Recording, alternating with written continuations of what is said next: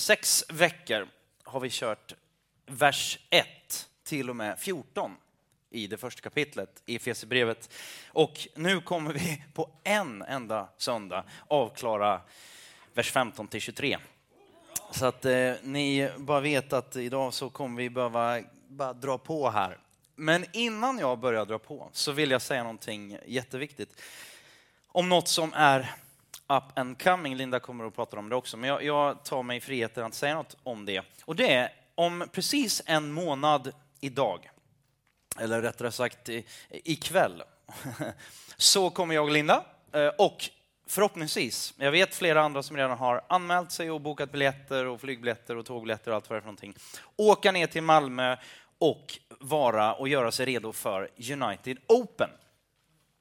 Det är inte bara United Global, alltså alla United-kyrkornas årliga gemensamma konferens. Det är det.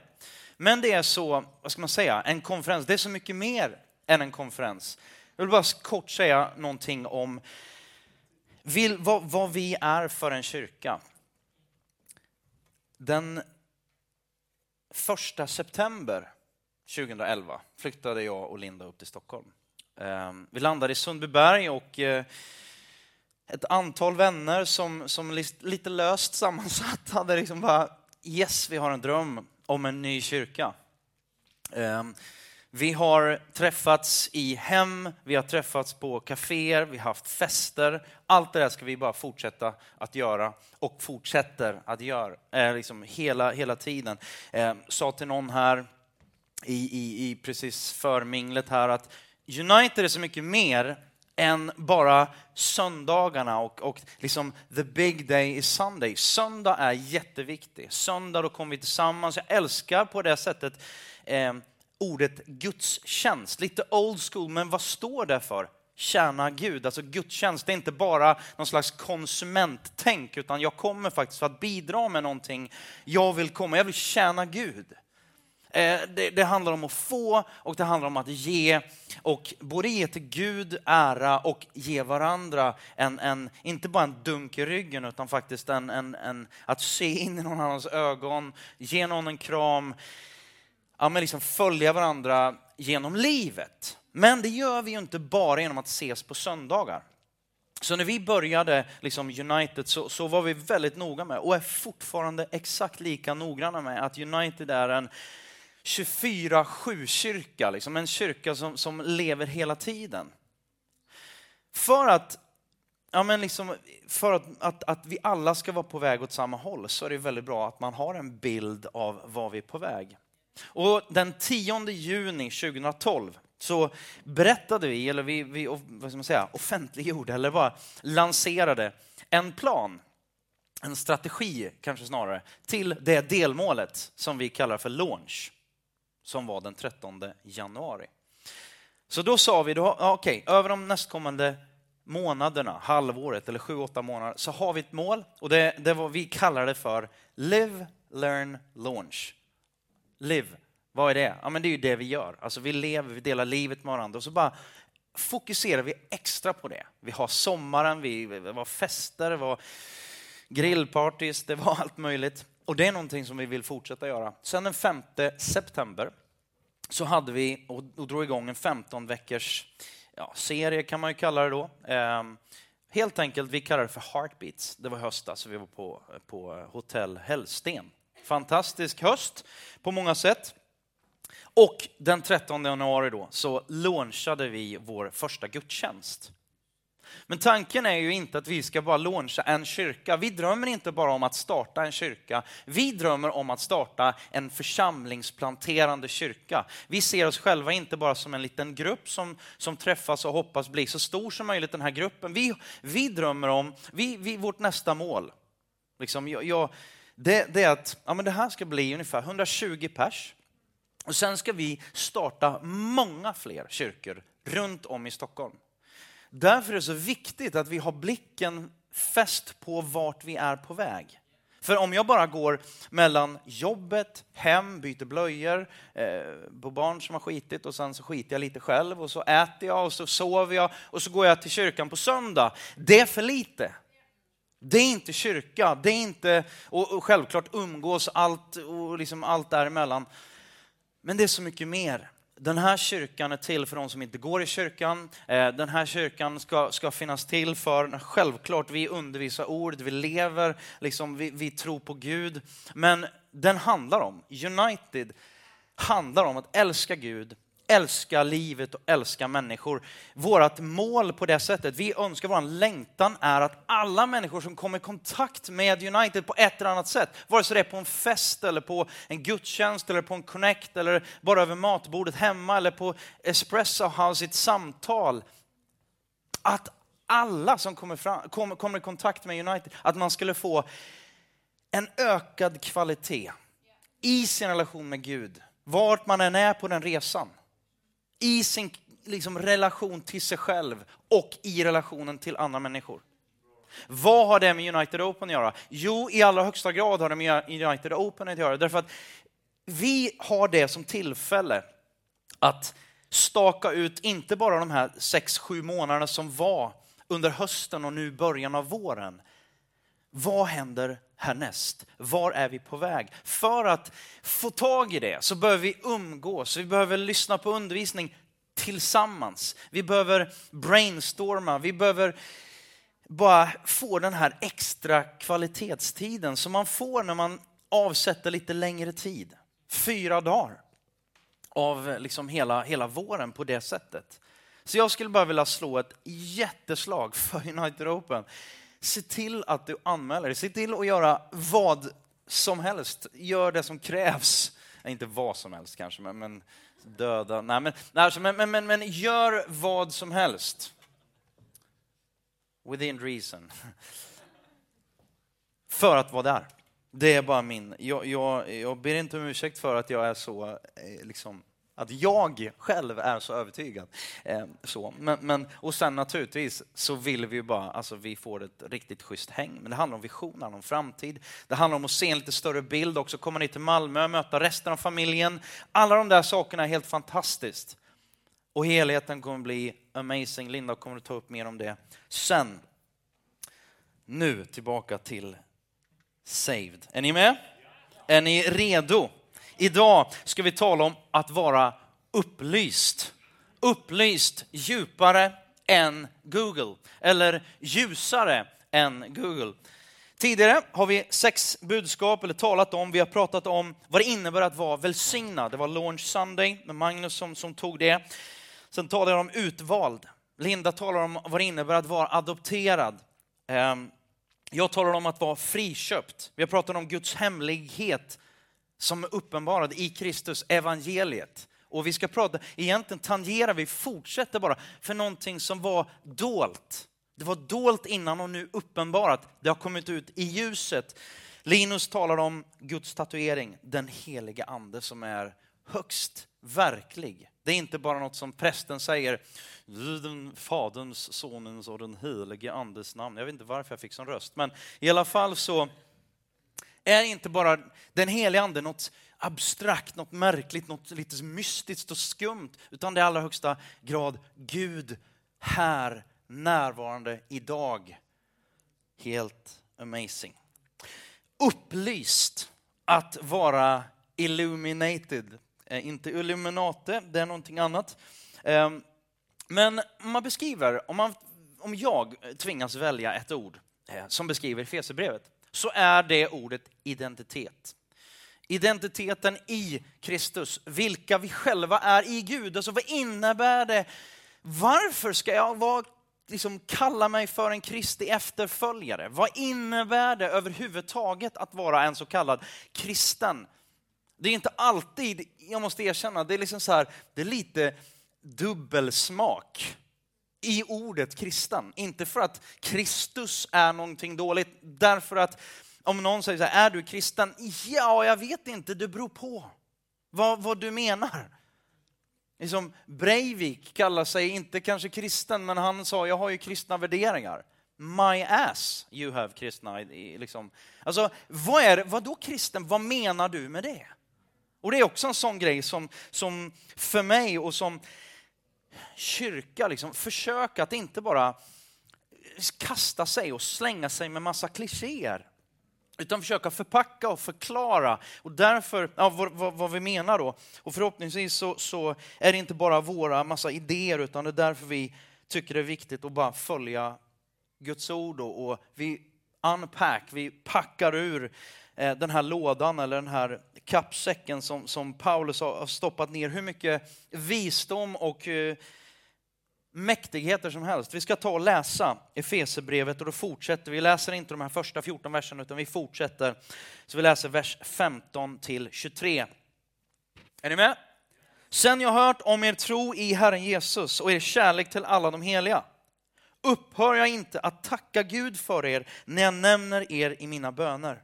Jag ber att vår, Herre Jesu Kristi Gud, härlighetens fader, ska ge er vishetens och uppenbarelsens ande. Jag vill bara stanna där lite kort. Det här är ju liksom inte en annan ande. Okej, okay, här har vi den typen av ande och där har vi... Utan det är, hans, det är den helige ande. Men det är olika saker som den helige ande som man önskar att den helige ande ska göra.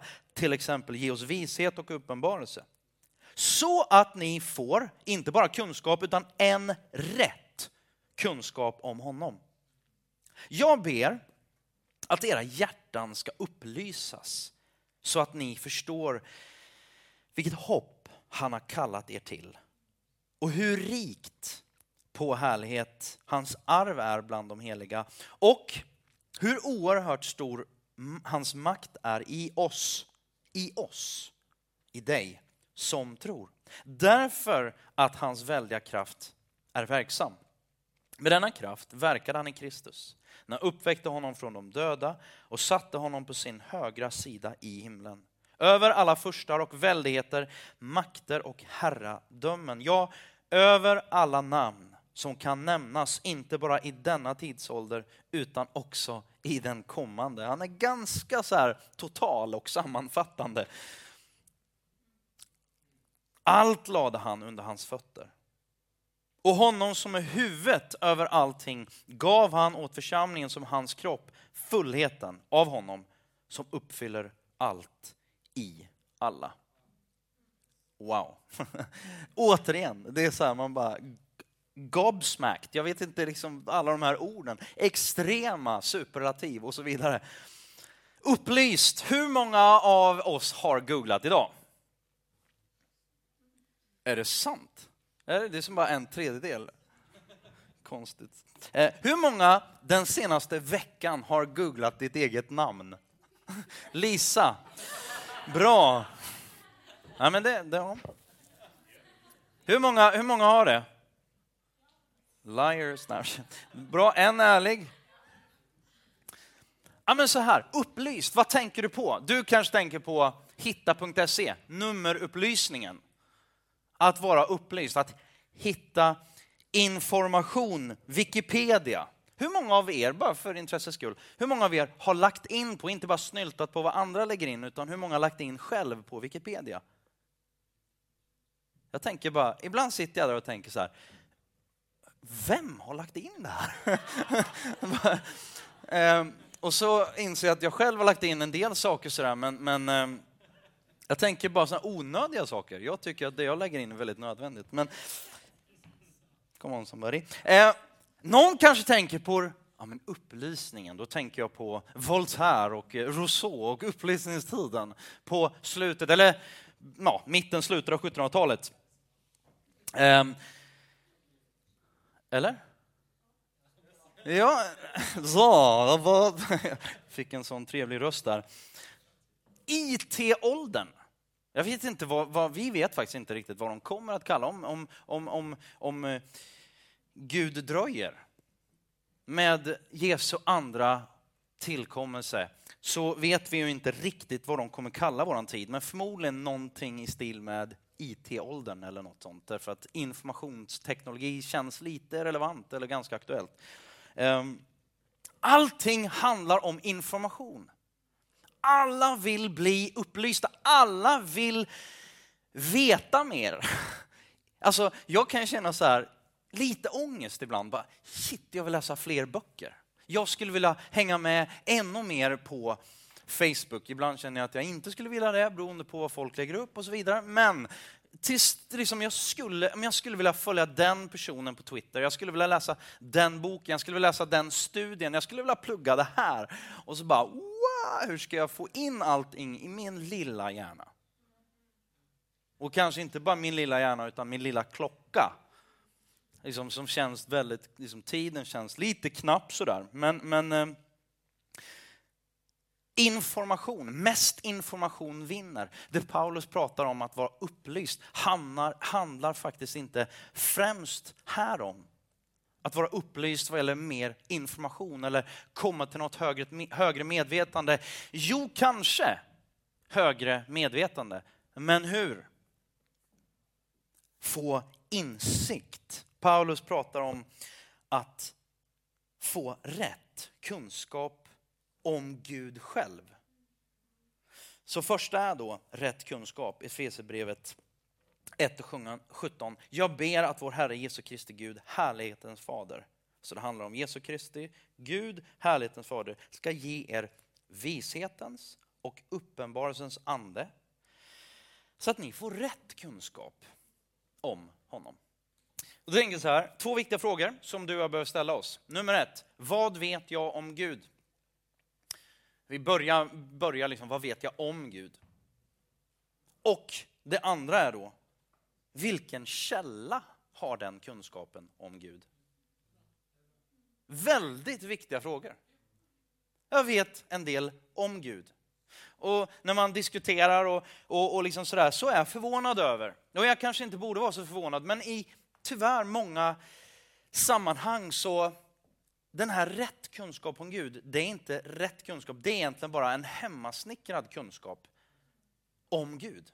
Min egen lilla kristendom, därför att det passar ju mig så mycket bättre. Nej men jag känner så här, vet du, Bibeln, det är därför vi undervisar om Bibeln, för jag tror inte ni är så jätteintresserade av vad jag kände i morse. För i morse kände jag för, nej men liksom, jag, du vet, alltså ibland känner man bara woho, ibland känner man wow. känslor vad jag känner. Ja, men vi pratar om, jag är barndöpt. Det var mina föräldrar, frikyrkliga sådär, men min faster, hon var nyutexaminerad präst precis när jag föddes och sa till mina föräldrar, åh vad kul, liksom, kan, inte jag, kan inte Daniel, den här lilla bäben då, jag vet inte om jag hade ett namn, men eh, jo det hade jag ju någon gång, men i alla fall så, så, så sa hon bara, kan jag, han får bli den första som jag, som jag döper. Och mina föräldrar bara, sure, go ahead, liksom. kör på det. Liksom, sådär. Så då, då, döpte jag, eller inte jag mig, utan hon döpte, eller hon, hon skvätte lite vatten på mitt huvud och, och eh, liksom hade en ceremoni där. Det var säkert jättefint, jag kommer inte ihåg så mycket av det. Men när jag blev lite äldre sen, så tog jag ett eget beslut att döpa mig. Därför att i Guds ord, och så som jag läser Guds ord, så står det ingenting om att mina föräldrar ska bestämma om vilken tro jag ska ha, utan det handlar om min tro. Den som tror och blir döpt.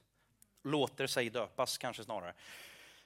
Det är viktigt. Och om ungefär, vad blir det, typ tre veckor någonting ska vi ha dop. United Stockholm. Come on, det ska bli helt fantastiskt. Så det första är då, liksom bara, vad säger Guds ord? Vad säger Guds ord om exempelvis dopet? Eller vad säger Guds ord? Alltså, Sen, sen, sen blir ju en annan fråga, det, det är kanske en annan, men, men det är liksom, vad gör jag med det här? Vill jag följa det här? Och det är också något som vi är supertydliga med. Och jag kommer vara supertydlig med det här, den här gudstjänsten och min förkunnelse.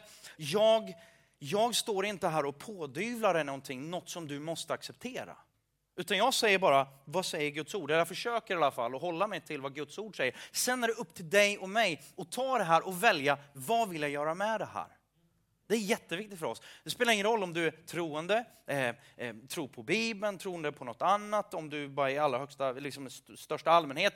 Jag tror på tro. Det är fine. För mig så är det bara viktigt att vi förhåller oss här till vad Guds ord säger. Och sen är det din och min resa som, som, som, ja men, som sagt, vi vill och önskar att, att vår resa ska vara mot Gud, var vi än befinner oss. Det viktigaste är att vi är på väg mot Gud och att vi alla växer i kvalitet i relationen till Gud, oss själva och andra människor.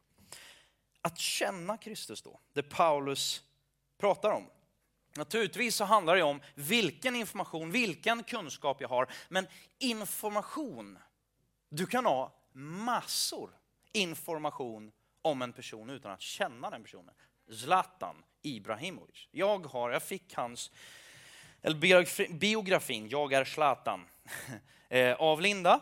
Så jag har den boken, jag, har liksom, ja, men jag kan googla, jag kan titta, ja, han började i Malmö FF, så, så gick han vidare till, till Ajax och så fortsatte han till Inter och så har han liksom hållit på, nu är han väl i Paris och så vet vi inte riktigt var han är snart. Och jag kan ju veta massa saker, jag vet om lite grann, lite eh, perifera saker, kanske lite eh, faktasaker om hans liv. Men skulle jag möta honom skulle jag känna igen honom, men han skulle i alla fall inte känna igen mig.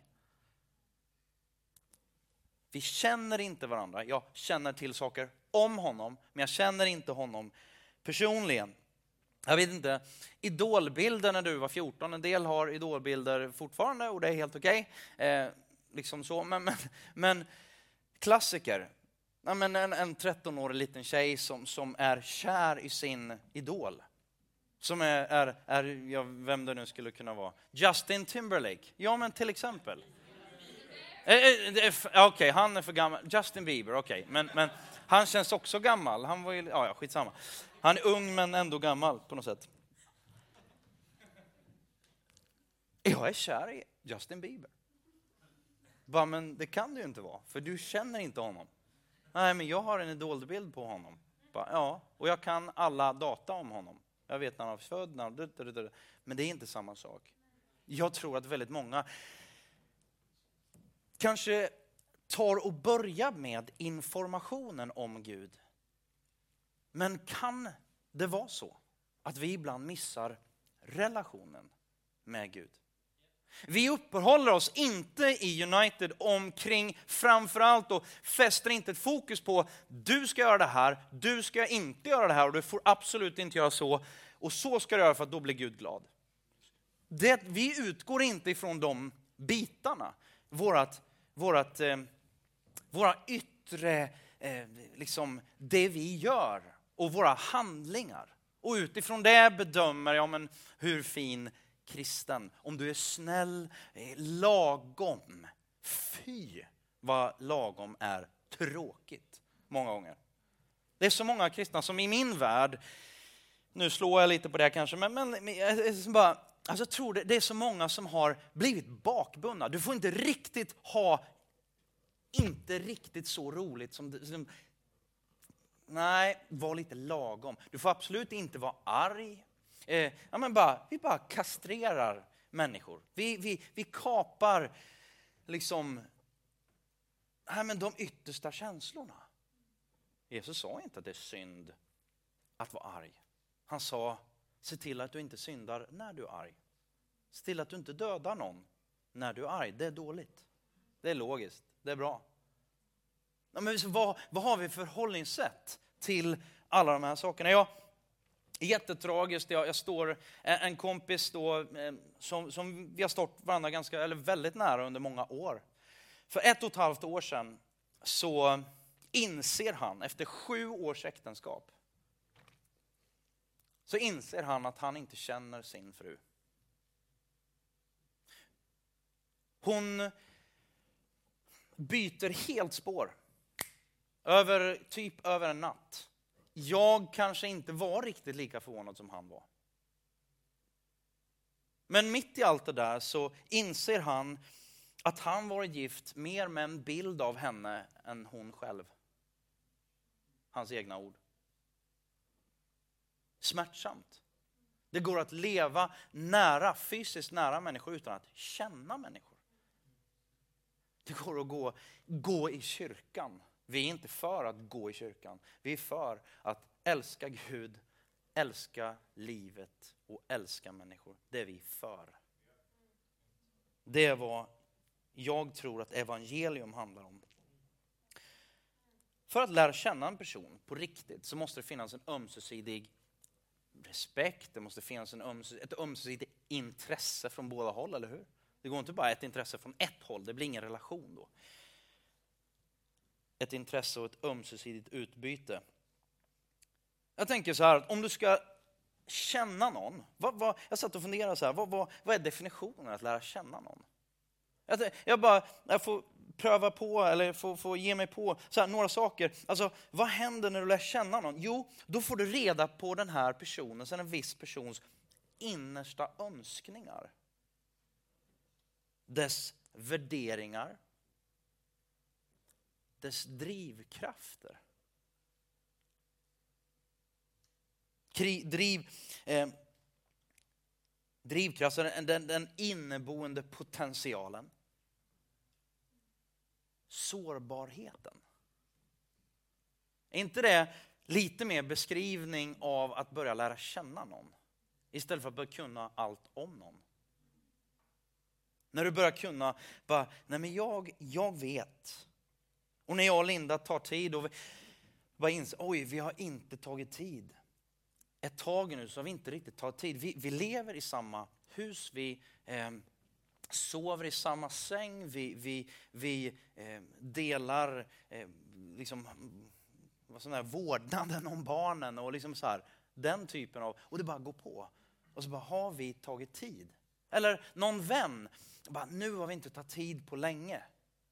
Då, då, då, då, nu, är det, nu är det dags, bara, låt oss bara, vi träffas och så hänger vi bara vi umgås. Och ibland så hänger vi inte bara, utan jag och Linda säger, nu lägger vi bort allt annat.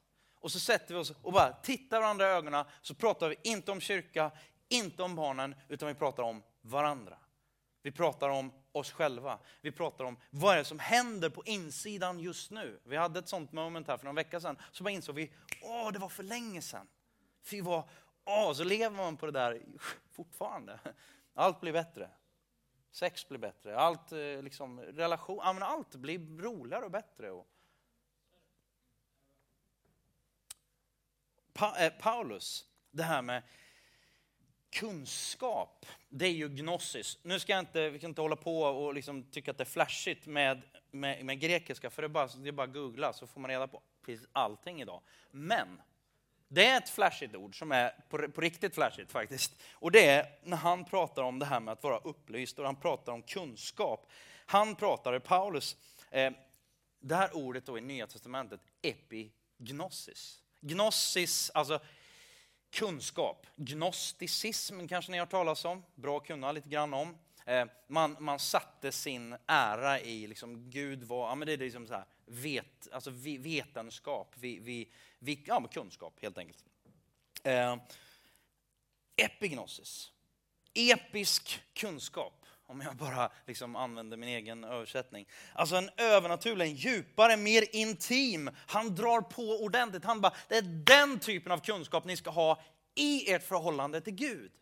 I ert förhållande till Kristus, en epignosis, inte bara kunskap, fakta, vetenskapligt, liksom, utan epi, en episk, en övernaturlig, en känslig, känslomässig, kanske till och med en intim kunskap och relation med Gud. Vi söker ofta bredd snarare än djup. Jag är sån. Ibland så bara, ja men, bara om det här, det, det och det ämnet, bara okej, okay, vad kan jag läsa? The summary, så jag slipper läsa hela boken. Någon mer som jag? Det är väl skillnaden mellan en sån som jag och, och någon som är riktig så här, eh, liksom, Bill, Bill Gates sa något väldigt bra. Han sa så här, be nice to the geek. Because very likely you'll end up working for one. Och det är det som är skillnaden, liksom man är, om man är en riktig nörd på någonting. Så bara, då vet man ju allt. Det kan ju vara ett par skor. Come on somebody, Therese. Det kan ju vara vad som helst. Och så bara nördar man in. Och egentligen det Jesus, eller det, det Paulus säger, han bara nörda in på Jesus. Nörda in på Kristus så att du lär känna, inte bara du vet det här breda, det här allt om, lite om allt. Det, det kan, ibland känner jag så här, jag vill hellre veta lite om mycket än mycket om lite. Aha, någon fler som känner så? Men nörda in på Kristus. Och Paulus han ber för oss. Han ber för Efesierna, men låt oss vara lite så här sköna. Eh, så han, vi, vi låtsas eh, och tänker att han ber för oss också. Eh, han ber ju faktiskt inte att vi ska känna till mer främst, främst mer om Gud, utan faktiskt lära känna Gud. Och att Gud ska få lära känna oss. Det låter konstigt för Gud vet allting och så vidare. Men det är ändå väldigt viktigt. Första Korinthierbrevet ska jag läsa också från eh, kapitel 2, vers 9-14. Vi känner, som skriften säger, vad ögat inte har sett och örat inte hört och människohjärtat inte kunnat ana. Vi är tillbaka hemligheten här, kommer ni ihåg? Vad Gud har berett åt dem som älskar honom. Ty för oss har Gud uppenbarat det genom sin ande. Anden utforskar allt, också djupen i Gud. Vem vet vad som finns i människan utan människans egen ande? Så vet ingen, eh, heller ingen vad som är i Gud, utom Guds ande. Men vi har inte fått världens ande, utan den ande som är från Gud, för att vi ska veta vad vi har fått av Gud. Detta förkunnar vi också, inte med ord som mänsklig visdom lär, utan med ord som anden lär. När vi återger andliga ting med andliga ord. En oandlig människa tar inte emot det som tillhör Guds ande. Det är dårskap för henne och hon kan inte förstå det eftersom det måste bedömas på ett andligt sätt. Dårskap. Evangelium, det är dårskap. Tokigheter. Ehm, det är för bra för att vara sant. Vi har en Gud som älskar, som bara ger och som faktiskt är beredd att offra sin egen son för människor som inte älskar och för ett folk som inte älskar honom tillbaka. Det är dårskap, fullständig dårskap. Och jag tror att om vi bara predikar, jag tror att väldigt mycket, jag tror väldigt mycket i Guds ord makes sense. Jag tror att väldigt mycket är liksom förståeligt och, och på något sätt är tredimensionellt. Men jag tror också det är en hel del, och kanske kärnan i evangeliet, inte bara tror utan Bibeln säger så. Det är inte bara tredimensionellt utan det har fler dimensioner och det är fullständig dårskap. Och om vi predikar bara det som makes sense och alla bara yes, ja men det, jag köper det. Rakt av, bara köper det, ingen processing. Då har, vi, då har vi predikat fel. Då har vi kommit till korta tror jag. Jag tror att vi går, behöver gå längre. Om vi bara kör do good, get good, do bad, get bad. Ja, men det köper jag. Någon slags ödestro. Jag fick faktiskt senast i fredags av en eh, kollega frågan. Tror du på ödet? Och så, vi har liksom pratat lite grann om, om existentiella frågor. Ehm, och eh, Så hon bara, tror du på ödet? Varpå jag säger någonting i stil med att, för jag, det var liksom så här, du vet man går i korridoren och man har en och en halv minut på sig max. Så det var liksom inte läge att börja brodera ut någonting, utan det var bara, hur, säger, liksom, hur möter jag? Hur får jag henne att förstå? Då sa jag bara så här, beror på vad du menar med öde. Men menar du med ödet fatalism eller den klassiska liksom, ö, tanken kring öde, så tror jag inte på ödet. Nej, vad tror du då? Jo, men jag kan sammanfatta det. Jag stämmer in i Swedish House Mafias kör. Don't you worry, don't you worry, don't you worry child. Heaven's got a plan for you. Och så skrattade hon bara, men förstod direkt. Liksom, Okej, okay, du är kristen, du tror på Gud, du tror att det finns en plan. Och där någonstans så, det är klart att man kan förstå vissa delar. Men att lära känna Gud, det tror jag är på ett sätt, det går inte bara mentalt och akademiskt komma fram till. Utan de måste ta emot någonting här inne. Och det är ändå så, evangelium är ju goda, det är ju bra. Det är goda nyheter, men det är ju nya heter, höll jag på att säga. Nyheter, det är ny information, nyheter. Det är inte bara same old, same old, utan det var något nytt. Och vi har pratat om ett nytt kontrakt och nytt perspektiv på saker och ting. Inte bara öga för öga, utan någonting som heter nåd. Mycket som inte makes sense. Vi ska lära känna Kristus. Ja, jag, ska, ja, oh, jag vill läsa det nu, men jag ska inte läsa det riktigt än. Filippe 3, vi kommer dit sen. Men vi går vidare i Efesierbrevet. Upplysta hjärtan. Jag ber, säger Paulus i Efesierbrevet 1.18, att era hjärtan ska upplysas, illuminerad, lysas upp. Där ljus kommer så finns inte längre mörkret, eller hur? Eh, I början av januari så, så, gjorde vi någonting som inte var sådär superpedagogiskt, men, men det var väldigt bra ändå eh, i slutändan. Och det var att Linda och jag, eh, Linda och barnen eh, körde ut mig ut i skogen. Jag älskar stan, jag älskar liksom fläkt och flärd, men jag har liksom någonting norrländskt i mig. Så att jag, jag vill någon gång sådär per termin så vill jag sitta på en stubbe ute i skogen och vara helt själv. Och eh, var tvungen att göra det, eller var tvungen, jag ville verkligen göra det. Jag bara längtade ut och bara sitta där in the middle of nowhere. Och då bestämde vi det att jag hittar någon stuga där ute. Och eh, det enda kravet jag har på stugan då i det fallet är att det har en öppen vedspis, vad säger man, eldstad. Liksom sådär. Så åkte vi dit och det som var opedagogiskt då, det var att det var klockan sju på kvällen och det var januari, vilket innebär att det är ybersvart. Mitt ute i skogen, inga lampor, det finns inga, alltså det var helt kolsvart där. Och så helt plötsligt stannar vi bilen och vi har suttit och pratat i bilen och helt plötsligt pappa stiger ut, jag alltså, stiger ut och barnen bara What? Helt kolsvart, bara, liksom minus 78 grader och bara, var ska pappa? Ja, men det är lugnt, säger jag. Tar fram ficklampan och det är liksom verkligen kolsvart. Och så börjar naturligtvis de två mindre barnen bara sådär, Linda fick liksom sådär. Men i alla fall, så går jag i, och det, man trasslar och man snavar. Jag hade liksom massa väskor och försöka hålla lampan i munnen och så här. Och så in. Och så var det ju, det var ju lika kallt inne i huset som det var utanför. Eh, och så skulle jag ut då och hitta jag hade lite, lite ved, jag hade liksom köpt lite ved, men det, det, det, skulle ju bara räcka lite tag. Så jag var tvungen att gå ut och fixa ved. Och det är liksom 8-9 på kvällen, det är kolsvart, jag har en ficklampa. Alltså jag, jag snavade, jag, jag, alltså, det var så kallt, och, det var liksom så här, oh, gotta do it. Och så när jag kom in så såg jag, då hade jag man repat byxorna och, och liksom, händerna var lite så här halv, liksom, blodiga. Och, ja, men så här. och så gick jag ut dagen efter och så insåg jag för det första att jag hade tagit helt fel vedhög. Det var bara, det var bara, det var liksom überblött ved, eller überblöt ved där jag hade tagit. Och så stod det en fin, jättefin vedtrave en, en bit bort så, här, så bara yes, bra liksom så här. Eh, så gick jag dit i alla fall och jag, jag, liksom så här, bara insåg, oh vad mycket lättare det var på dagtid. Förmiddagen, det var ljust. Jag såg vart jag gick, jag snubblade inte på precis allting.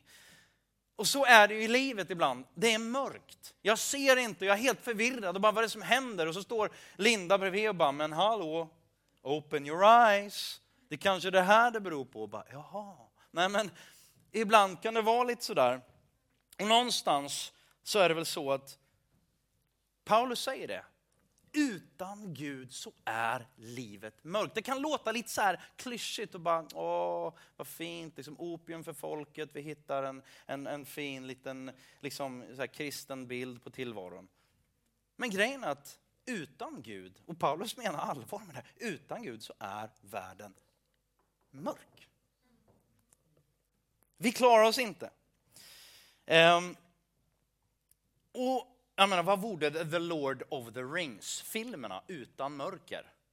Tänk dig Mordor som bara gett massa blommor och så här, upplyst allting. Man skulle ju bara, men det är som ingen ondska här liksom.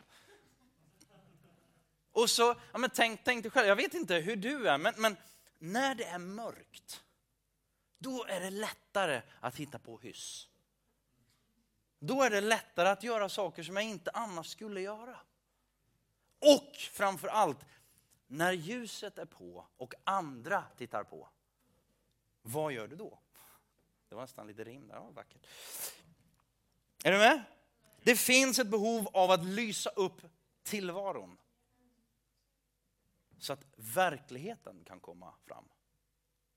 För många gånger när jag gör saker jag inte borde ha gjort, så lever jag inte riktigt i verkligheten. Come on somebody, är det bara jag eller är det du också? Jag tror att det är du också. Man lever inte riktigt i verkligheten, man ljuger för sig själv. Är det någon som har ljugit för sig själv senaste dygnet? Bara, come on somebody, jag tog lite extra. Jag tog två kladdkakor där ute. Och så bara, mm. På gymmet dagen efter, bara, nej, jag skulle inte äta de tio kladdkakorna. Tar en Helsson själv när jag kom hem. Nej men alltså, vad, vad, vad, vad, vad gör vi? Lever vi i ljuset? Lever vi i mörkret? Och Paulus säger det, kom igen, vi behöver leva i ljuset. Gud är den som ger ljus och han lyser upp allting. Andra Korinthierbrevet 4, vers 3-4 och sen vers 6. Är vårt evangelium dolt så är det dolt för dem som går förlorade, de som lever i mörker. Ty när den här tidsålderns Gud har förblindat de otroendes namn så att de inte ser ljuset som strålar ut från evangeliet om Kristi härlighet, han som är Guds avbild. Ty Gud sa, ljus ska lysa fram ur mörkret. Han har låtit ljus lysa, fram, upp, äh, lysa upp våra hjärtan för att kunskapen om Guds härlighet som strålar fram i Kristi ansikte ska sprida sitt sken. Det är lite så vackert poetiskt, och, men väldigt sant. Eh, tre saker jag vill lyfta fram lite kort som är ur Efesierbrevet och det Paulus säger för Efesierbrevet eh, kapitel 1, vers 18 och 19. Det är tre saker. Det ena är hoppet. Hoppet som vi har på grund av vad Gud redan har gjort. Normalt så brukar man säga att jag hoppas på någonting som ska hända.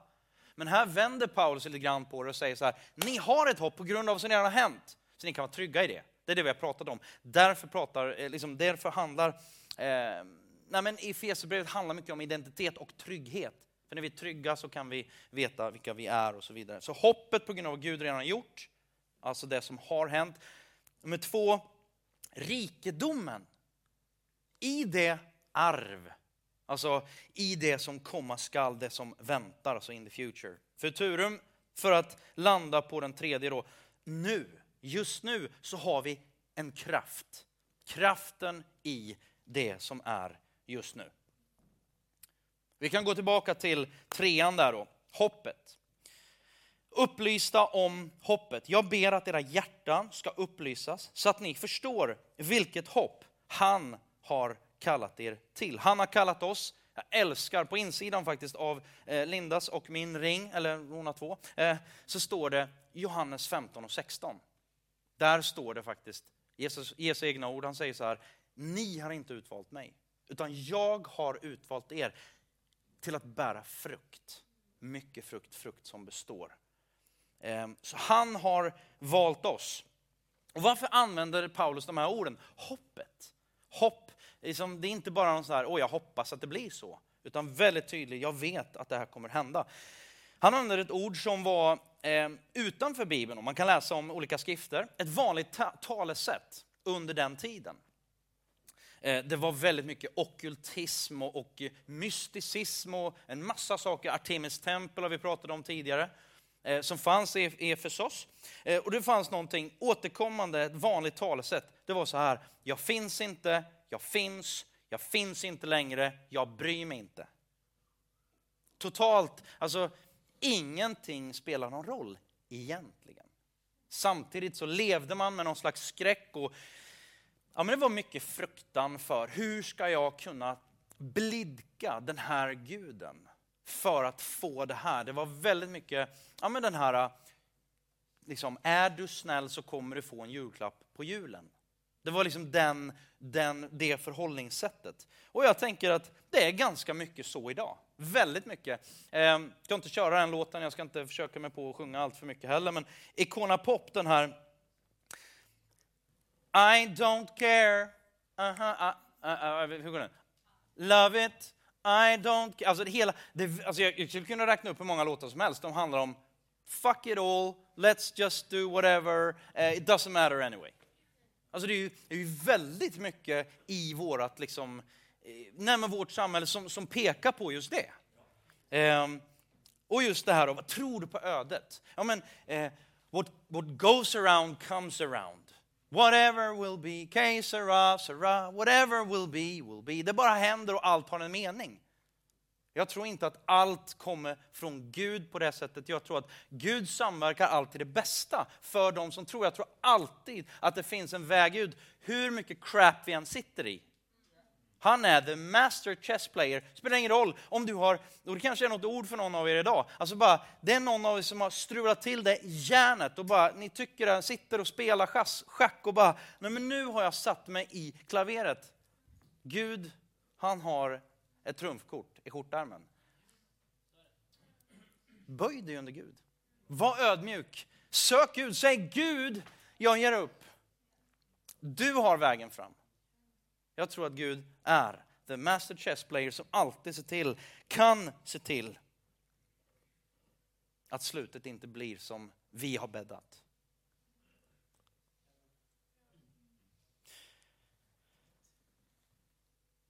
Mm, Okej, okay. vi går vidare snabbt. Tiden. Upplysta om rikedomen nummer fyra. Jag vill bara säga, alltså hopp.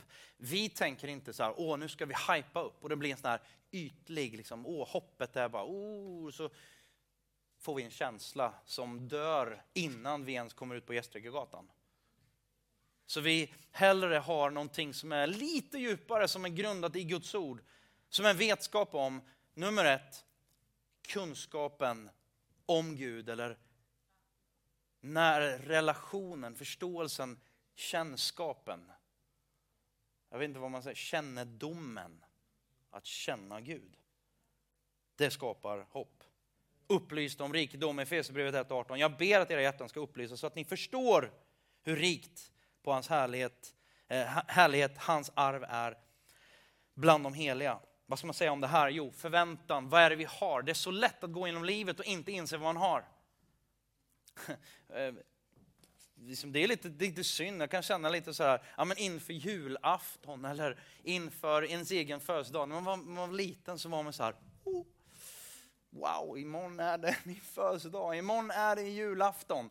Och så har man gått och spanat in alla julklapparna under julgranen. Eller man visste att i den garderoben så har mamma lagt alla eller presenterna och så kanske man till och med gick och, och skakade lite på dem, come on somebody. Och, och man liksom bara gick och, och funderade lite grann. Och så är det ju ändå så, någonstans att, nej men jag visste att imorgon, det, här, det, är inte, det är ju det här nu men ännu inte. Det är min, men först imorgon. Eh, men det var ju ändå så att dagen innan så var det en enorm glädje för det här paketet som ännu inte var mitt, men det var ju mitt ändå, någonstans. Eller hur? Förhoppningsvis. Och där har vi det igen. Alltså Paulus då, inser vi hur rika vi är? Inser vi hur, alltså när allt kommer omkring, de problem jag har och så vidare, lyfter man blicken lite längre, lite högre och så bara, ja men ärligt talat, det är inte så farligt. Eh, saker och ting som är farliga, saker och ting som är hemska, helt plötsligt när du ser det utifrån ett evigt perspektiv, oj, det fanns ett annat sätt. Lite högre sätt att se på mina egna utmaningar, mina egna tillkortakommanden.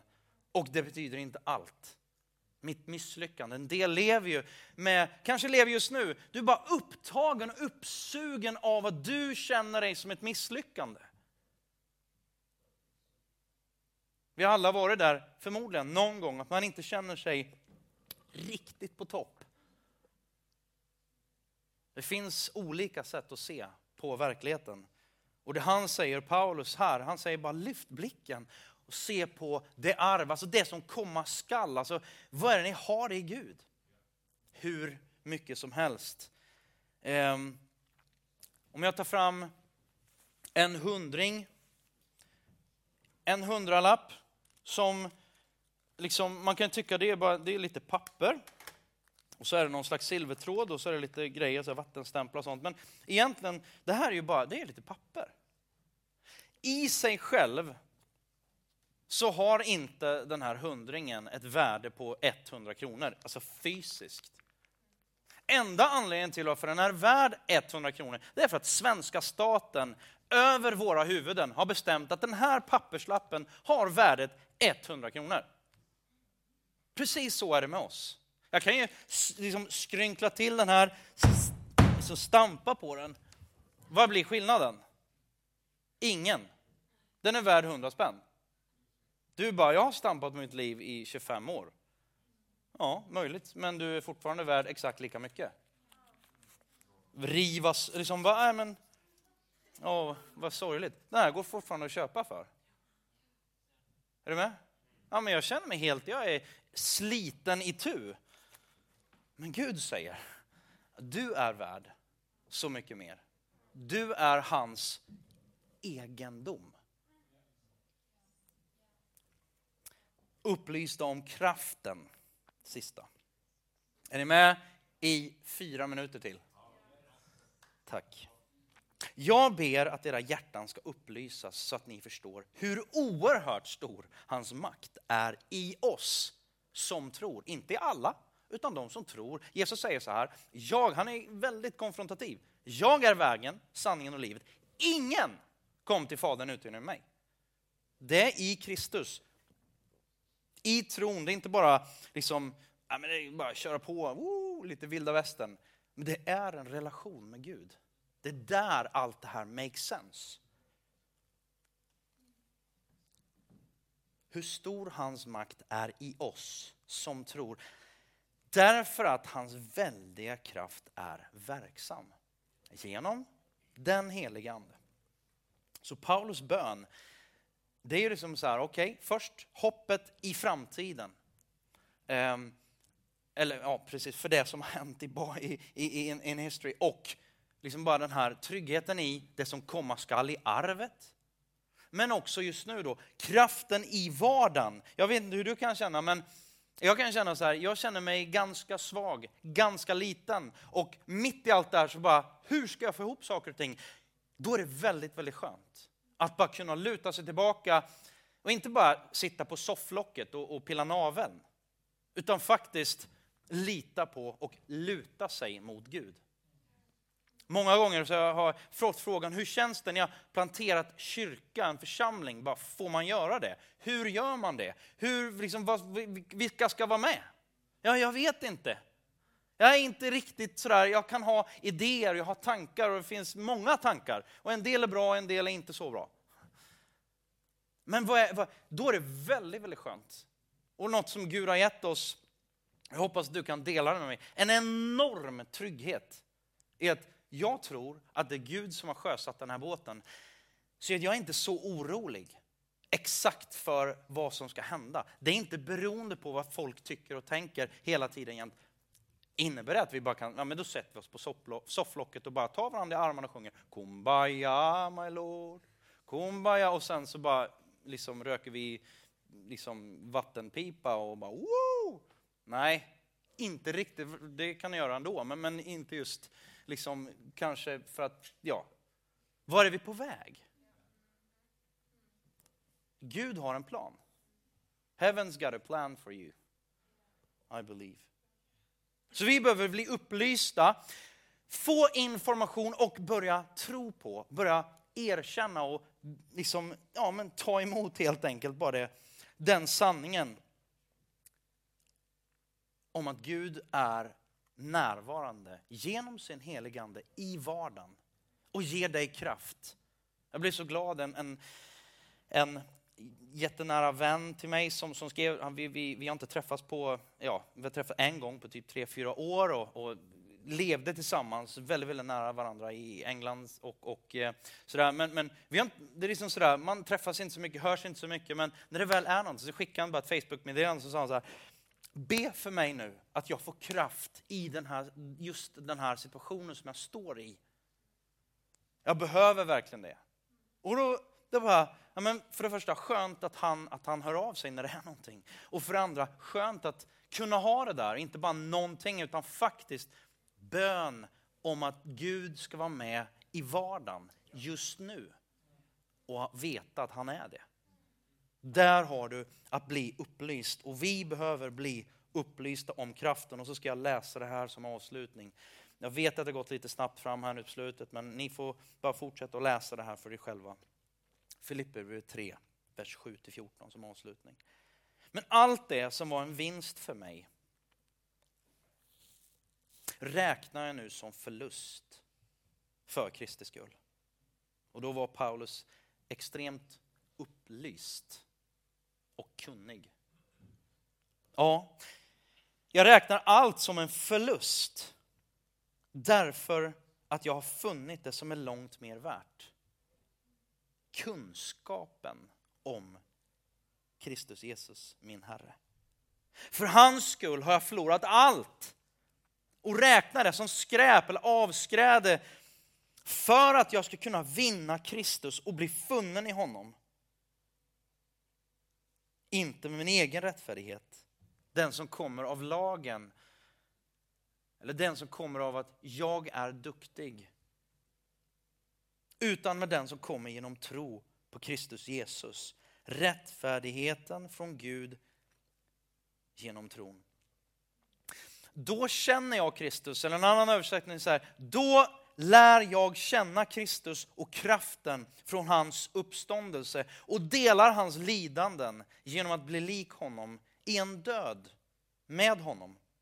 I hoppet om att nå fram, hoppet.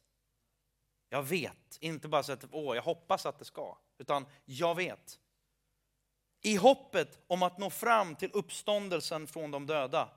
Inte som jag redan har gripit det eller redan har nått det målet, men jag jagar efter att gripa det eftersom jag själv har blivit gripen av Kristus Jesus. Bröder, jag menar inte att jag gjort det, eller redan, redan har gripit det, men ett gör jag. Jag glömmer det som ligger bakom, sträcker mig mot det som ligger framför och jagar mot målet för att vinna segerpriset. Guds kallelse till himlen i Kristus Jesus.